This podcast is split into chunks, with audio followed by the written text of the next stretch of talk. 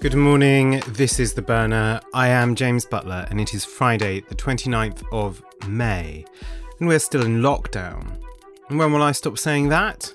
Over the course of the last week, measures have gradually been brought forward to ease parts of the lockdown in places, somewhat shambolically and ill preparedly, certainly, but nonetheless a real easing, with certain schools and certain year groups slated to return on Monday, and the Prime Minister announcing yesterday that people would be permitted to meet in groups of up to six people outside, including in private gardens, so long as social distancing is maintained outdoor markets, and for some reason, car showrooms can reopen from Monday as well. And one thing this tells us is that the ease off of lockdown is going to be informal and patchy, uh, partly because it's ill communicated, and partly, I think, at least when it comes to human behaviour, it's going to be locked into a weird position where it's in some ways ahead of, but in a lot of ways responding to the ways in which people are already behaving or starting to behave. But we'll talk a bit more about the wisdom of easing off the lockdown and what's likely to happen in response in just a bit, because it's also true that it certainly feels like the announcements on this stuff are a bit rushed. And it's certainly clear that the new track and trace program, as operated, uh, as apparently most of the country now is operated by that byword for incompetence that is Serco. Uh, that's not really ready to be implemented, but it won't be fully operational at the local level until the end of June.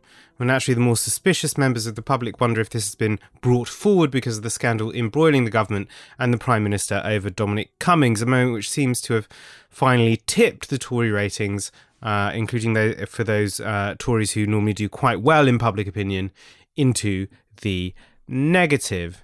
Uh, there was, of course, that quite remarkable moment last night in the briefing where the Prime Minister intervened to stop again and again questions being asked of the government's chief scientists about whether the medical and scientific elements of the Cummings affair, whether his various jaunts were medically risky, uh, or perhaps more importantly, what impact they were likely to have on public health. Uh, Johnson intervened to stop those questions being answered. His intervention, the journalists follow ups, uh, motivated quite reasonably by the sense of prime ministerial censure, uh, suggest that there's still quite a serious problem, a serious question on public opinion over this issue.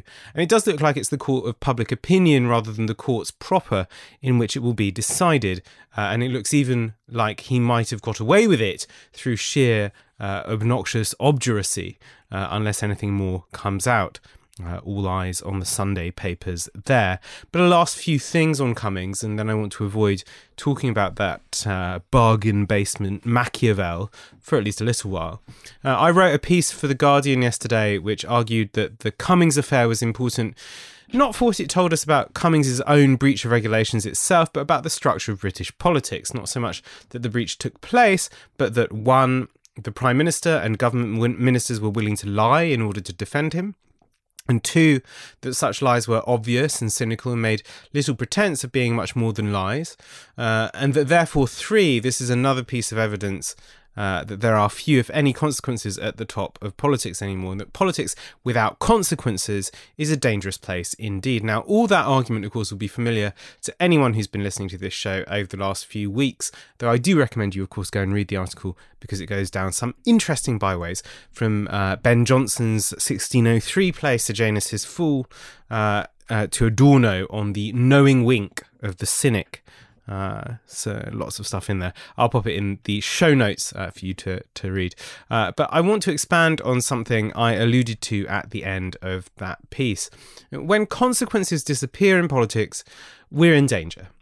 Democracies are a bit more resilient than some of the pearl clutching prophets of doom suggest, but they're still pretty fragile things nonetheless. It is a truism to say that they rely on popular consent and that the nature of the power that we give our leaders is conditional on their being bound by the same law as the rest of us. It's the law that they get to decide on and to make, uh, and that the vanishing of consequences on the top of politics uh, chips away at that consent. But it's more than that it causes trust in the political process to wither entirely. More than consent, democratic politics depends to a certain degree on faith. That though the political system may be imperfect, it is at least responsive. That if politics, in Max Weber's very famous phrase, is the, the slow drilling of hard boards, then the drill isn't blunted and the boards are actually capable of being drilled. It's not given that people keep faith with democratic politics. Indeed, the history of democracy as an idea is replete with moments in which popular faith is extinguished through corruption or tyranny or oligarchy. Now, obviously, there are all these surveys. You see news stories on them every so often, which suggests a, a kind of petering out of faith in democracy, at least in parts of the West, uh, a, a, growing attraction to strongman politics. That's up Dominic Cummings' alley, of course. None of this wishy washy deliberation or debate nonsense. Uh, despite these, of course, being, in fact, the basis of democratic politics. I think the less obvious dangers are actually twofold, two kind of possible trajectories. I'm not an idealist about actually existing democracy. I never have been. Uh, but it seems to me one of its continual malaises, at least in its current form, is its gradual cartelization. And because of the nature of political cartels, uh, politics is gradual insulation uh, from renewal, from being renewed from below. And you know, this is something that happens within political parties as well as political systems. I think the Labour Party is a great example of this in some ways. So you get these political parties, these political systems, which become increasingly ossified and completely unresponsive to pressure for political change, effectively rebuffing those pushing for it, uh, who are often, of course, young. Uh, this is a story, by the way, of various European democracies about 20 years after the end of the Second World War. Uh, and either it produces a wave of people who become then very cynical about the democratic process and who are effectively, uh, you know, disengaged. And one of the things I said in that Guardian piece is that populism, uh, so called, is often better thought of as a kind of cynicism about democracy, about the possibility of politics in the first place. Uh, or those uh, who are still, you know, this is the second option, is those who are still determined for social change are increasingly drawn to anti democratic, anti political measures uh, like revolutionary armed terrorism uh, or withdrawing from the world into dropout communes and the like two very different outcomes there, but but have some structural similarities. Now, neither neither neither of those twofold options are a good outcome, either cynicism um, or or cho- the choice of a kind of anti-democratic, anti-politics. Um, so neither is a good outcome. But political systems can live very happily with disengaged and discontented populaces for a good long time. Eventually, though they start to come apart at the seams. And the way I think about this stuff is that oligarchy has always been the greatest enemy to democracy, uh, right the way back to the invention of the idea of democracy itself in ancient Greece. Uh, it's less my fear that we'll see the rise again of the classical tyrannies which defined the corruption of democracy in the 20th century, uh, but that we'll see the gradual evacuation of democratic polities, of democratic politics, uh, so that they become increasingly managed democracies. From the elections, still every few years, for a strong man ish leader with all the oligarchs and the wealthy behind him disenchanted populace, compliant press, all of that as we face a world which surely demands more politics, not less, uh, as we face threats far greater uh, than this pandemic, than this virus. And that's why all this matters. Um, I just wanted to flag a piece by the superb writer and co host of the excellent Bad Gays podcast, Huw Lemmey, on his Substack newsletter. It's a piece which jumps off from the heckling of Cummings by neighbours in his own street to consider the role of the heckler in politics. Uh, especially in British politics. And Huw has always been superbly attentive to this stuff. Distant Voices, The Encounter with the Unexpected in Politics and Pieces, very much worth a read. Link is in the notes to the show. Uh, I think of it as in the same tradition as a lot of Br- British Marxist historians who pay kind of quite careful attention to untheorized and instinctive acts of dissidents among ordinary people in British history. And tangentially, I often wonder if these are so present and so remarkable a part of the history of resistance in Britain, partly because Britain's Republican moment was early and abortive, and so the language and theory of liberty available for much of British history was either foreign and relatively confined to those interested, or still cast in strange and antique terms like the Norman yoke. Um, so, so anyway, the question from it that I've been rolling around in my head is this one to quote. Uh, why is a neighbour of Cummings hanging from his window able to offer a stronger interrogation of the Anoract Richelieu than the country's main political editors? It's a good question. Uh, and Huw goes on to ask about why there's been so virulent a reaction to Cummings being heckled in the street by his neighbours, uh, with commentators calling it a mob. Uh, effectively, why it's taken as a sign of political breakdown rather than as of a, a, a sign of a strong democratic culture. And I agree, actually. That is odd. Now, admittedly, as someone who once chased Vince Cable around Parliament Square with a megaphone, I think a bit of heckling now and then is very good for politicians. And there are difficulties here about where the boundary line is on this stuff, and there are important boundaries, and we do need to be aware of them. The idea that politics should be confined only to meetings and chambers and councils and parliaments, well, I think that's a very dangerous idea indeed. Up the hecklers. And you can subscribe to Huw's newsletter on Substack, and I really, really recommend it. All right, the coming stuff aside, the decay of the political system that it represents, uh, the major news is that some schools are supposed to reopen from this coming Monday, with primary schools opening for reception, year one and year six children. Uh, though this plan has been on the cards for a while and schools have been pushed towards it for a couple of weeks, I think it's right to see a political impetus here in a wider sense out of economic compulsion to try to lift the lockdown and to stick to plans during a week beset by political scandal. There's two things on this. One is that other countries that have eased their lockdowns uh, in Europe locked down much harder uh, and much earlier than Britain and have seen their excess mortality rates return close to their average by the best estimates, Britain's uh, uh, Britain's rate is still quite high, uh, though it's spatially concentrated in major metropolises uh, and in care homes. And it's R, the infection rate number also remains perilously high. Um, here's David King, the former government scientific advisor and chair of Independent Sage, which is a group of eminent scientists who aren't on the government's panel but who are trying to enhance uh, what they see as a stunted and politically warped scientific conversation uh, and a body that is, of course, uh, limited by the fact that it's uh, an official government body. That the, the R factor for the disease across the country is between 0.7 and 0.9. It's quite close to one. If it goes above one, we're back into exponential growth of this uh, epidemic. And we also know from the calculations published by SAGE that opening up the schools has the potential to raise the R factor by up to 0.3. So we, we are really concerned that the level of infectivity across the country as a whole is too high at the moment to open the schools. And even leaving it for a, a couple of weeks would reduce the onset of the disease in the country by probably a factor of two from opening the uh, the schools up. So, if R is high and the reopening of schools could boost it, and we still have a huge spike in excess deaths, why do it at all?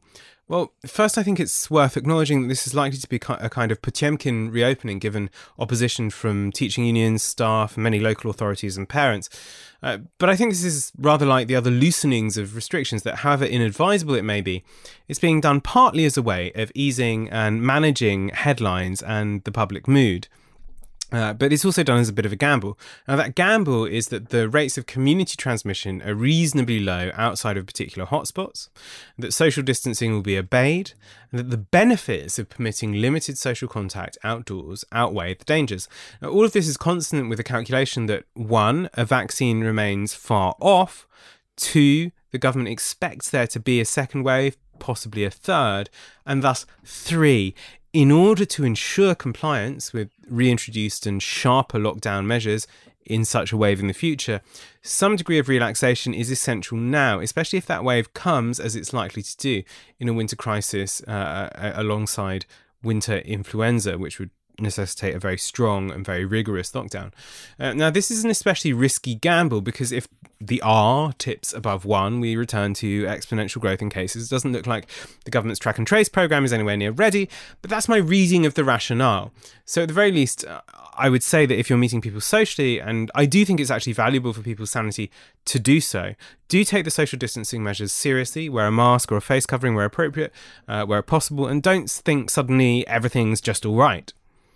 As for schools themselves, I've said before that I think the NEU is in an interesting position here, and you should go back and listen uh, to that, to, to, discussions in the past about mm, trade unions. Uh, we should be hearing more from teachers' voices as we go into next week on this show. It's a genuinely interesting situation where teachers and parents uh, seem overwhelmingly on the same side, which isn't always the case for teachers' unions. Uh, but one thing that the return date set by government does reveal is how balkanized and weird the education system in this country has become, with the academy chains being outside local authority control, while some schools still run by local authority. So even if your local authority has stood up to the government, you'll still find some schools trying to open. It's a strange and, and unequal mosaic like system. Uh, a couple of things which could be useful here. Local authorities can promise, it's the thing they can do, can promise not to prosecute or pursue parents who are too concerned to send their kids in. That would be genuinely, I think, very helpful. And some councils, uh, some local authorities have done that already. Second, the teaching unions have seen a bit of a spike of recruitment uh, as teachers, including those at academy schools, some of which have in the past operated informal but very strong anti union policy, are concerned about their own health uh, while being pushed back to work, thus joining the union. Now, I think that's promising, but a paper membership is just that a paper membership. But if they were to become more active, well, that might make things very interesting indeed. More on that as schools return early next week.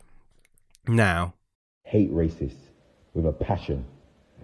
And for people to have day and I hate racists, and you feel like now you want to come and be showing yourself, and you think that someone like me is going to back down. Very, very mad. It's very, very important at this time that we ignore ignorance and we ignore people. Sorry, my lips are dry. We ignore people that come through and try to make these situations what they're not. And in no way, obviously, you lot know, man. I'm not even apologizing, first of all. You lot better fucking believe that. But there's no way that I have the opinion that there's no other forms of racism. Of course, there's other forms of racism, but a black man was just murdered in cold blood in the streets, stateside, again, while saying that he can't breathe. That's a continuous cycle going on. And although I don't live in the States, but I'm black, fuck that. That was John Boyega, Star Wars star and good South London boy, uh, reacting to racist fans as he spoke up over the protests exploding uh, over the racist murder of George Floyd by a police officer in Minneapolis in the United States. Last night saw the third night of protests, including in cities beyond Minneapolis, uh, including attempts partly successful to burn down a police station there uh, and very widespread civil unrest, prompting an intervention from Trump, effectively threatening extrajudicial murder of protesters. There is something profoundly difficult in seeing six years after Eric Garner's death at the hands of the police, whose last words were, I can't breathe. Another black man murdered in the same way, saying those same words as his last words. No wonder they're in the streets over there. I saw one commentator wringing his hands over the dystopian scenes after the protest, ash and broken glass. But it seems to me the indication of dystopia, the real dystopia, is a police officer slowly, not with a gun, but by asphyxiation, murdering a man in the street as three fellow officers looked on and in front of witnesses. Yeah, I hope I'd break some windows too. I was watching those protests last night and watching all the typical debate grow up around them. It's an election year, don't upset people, or protest is okay, but this is counterproductive, and so on and so on. All the debates which always, always, always come at a time like this. And I was thinking of James Baldwin about his line where he was recollecting his experience as a young boy uh, in Harlem, first seeing all the wealth, all the wealth that was in the stores there strewn in the streets after the riot there. It's the first time he'd seen actually the, the, the, the, wealth that was there on offer on the shelves. Uh, and and he, he writes in a reflection, this many years later, writes in a reflection, uh, you know, a careful acknowledgement of what would have been desirable, but what was only possible. Uh, and a quote, it would have been better to have left the plate glass as it had been and the goods lying in the stores. It would have been better, but it would have been intolerable, for Harlem had needed something to smash. Uh, or perhaps his more famous line in one of the great essays on why uprisings like this happen uh, The law is meant to be my servant and not my master, still less my torturer and my murderer. Anyway, I donated last night to the Minnesota Freedom Fund, uh, which pays bail for arrested protesters.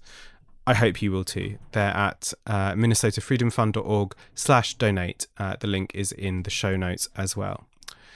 All right, last thing, and it's kind of related to everything I've been saying today, and it comes from someone saying to me yesterday after reading that piece on Cummings, you know, that's a very depressing prospect. If you're right, what do we do? What if all the avenues for renewal, the mechanisms of democratic control, the emergency brakes that we've talked about on this show before, what if all of those are actually just broken? What if the cords have been cut? Are we all just mad for trying to change things? Do we all have to become centrists now? I don't think so. Not least because, and I've said this elsewhere, I think I think the generation now can't repeat the false lesson of the 1960s radicals that you can either that you have to move to the center, that you can only try incrementalism and you can try either a corporatist balancing act or just try to ride a long credit boom until it crashes. We're in a very different situation now. Unlikely to draw the same lessons from defeat, not least because we knew defeat was always possible, that we knew that it was even perhaps likely, not least because the political system uh, is so hostile to renewal that it can't even bring itself uh, to try the very effective method of co option and, and absorption, which it's done in the past. But simply because we knew that defeat was possible or likely didn't, doesn't mean that we're going to take it as a lesson to give up. In any case, thinking about this, I had on my mind a phrase usually attributed to Angela Davis, although I'm not sure where it actually comes from in her work. I haven't been able to find it, kind of floats free from context. It's very popular online. It's this you have to act as if it were possible to rad- radically change the world, and you have to do it all the time. Now, you might say that's the kind of thing you put in a dodgy font over a pixelated graphic and circulate as a boomer inspiration meme, or that it's a nice sounding but meaningless phrase. But I don't think it is. I think it identifies something really essential. And it's this for all our pretensions, lots of us are whistling in the dark. We don't know, because it's tremendously difficult to know, exactly what effect our actions will have if history shows us that successful social movements exist, it also shows us that they're often beset by failure. That they even often look like failures to people involved in them while they're slowly heaving the world off its axis. How do you keep that going in that moment? You have to act as if it were possible to change the world, and you have to do it all the time. What if we were to take that more seriously than just vague inspiration? When we say act as if, we're acknowledging that we don't know, that there is that uncertainty there, but also that there is a power to acting with or claiming that agency which is formally attributed to the people in democracies, but which sometimes feels very absent. Claiming that agency, even if it feels absent, is a key part of ensuring that it actually exists, even bringing it into being. Let's go deeper as well. What would it mean to hold the possibility that it really is possible to radically change the world? It would mean, for instance, thinking that the overwhelming majority of people you meet aren't your enemy or aren't unpersuadable, and that your view shouldn't be a minority view, but should resonate with many, many, many people. That they're equally participants in a political process just like you. And that means you have to be convinced there is a way to talk to them as an equal about how you think the world is and how it can change. And let's get maybe a bit deeper even than that if it were true that it is possibly it is possible to radically change the world, then it would mean that it's profoundly wrong to settle with injustice that nags at your conscience that say this is wrong, but it's just the way the world is and I can't change it. That abandoning principles is somehow the mark of political adulthood. That would be wrong. It is also a call, among other things, to comradeship, to recognize that to translate the possibility of changing the world into reality requires you not to think cynically about those on the same side as you, but they're also working sincerely to the same ends and act as comrades. And that is a discipline. It's not always natural, especially not in the world we live in. It's an acquired habit, but one that has to be practiced. And you have to do it all the time because it doesn't come naturally, because doing it all the time is what makes it a reality. It doesn't mean living on the protest or working for the party, whichever party. It means an attitude that runs through all your interactions, everything you do, as best as possible. That human beings turn to freedom like leaves turn to the sun. You have to act as if it were possible to change the world. And you have to do it all the time. It is like all ethical injunctions impossible to live to perfectly. It isn't telling you not to doubt, we all doubt. It isn't telling you not to fear, we all fear. It's not telling you not to disagree, we all disagree, and God knows that it says nothing really about how we get from here to there. It's saying something far simpler than that. We all get seized on by these things and they don't magically go away fear, doubt, uncertainty. It's just saying that underneath all that, you have to embed that conviction. It's possible to change the world. It's possible to radically transform the world. And that's where you come back to, and that's where you set out from. And you have to do it all the time. All right, ahead of us today, Sunak is to give details on that rollback and taper off of the furlough scheme, which will, of course, have its knock-on effects from as many as those as many of those who are furloughed find their jobs start to disappear from underneath them. Bit of a brouhaha developing over Parliament's return, with only 50 MPs in the chamber at a time. Uh, serious concerns about the stifling of debate, the voting system, and so on. There is, however, more seriously, a slow burning scandal of care homes, which looks like it's going to ignite further with evidence of a formal plan to discharge corona cases en masse into nursing homes now coming to light. More on that on Monday as well. And if you're working in a care home, do get in touch with anything interesting and your experiences there. As ever, I'm on james at novaramedia.com. As ever, too, stay safe, stay home, wash your hands, mask up, and don't be a prick. That's it. This is The Burner. I'll see you on Monday. Bye bye. This broadcast is brought to you by Novara Media. Go to novaramedia.com slash support.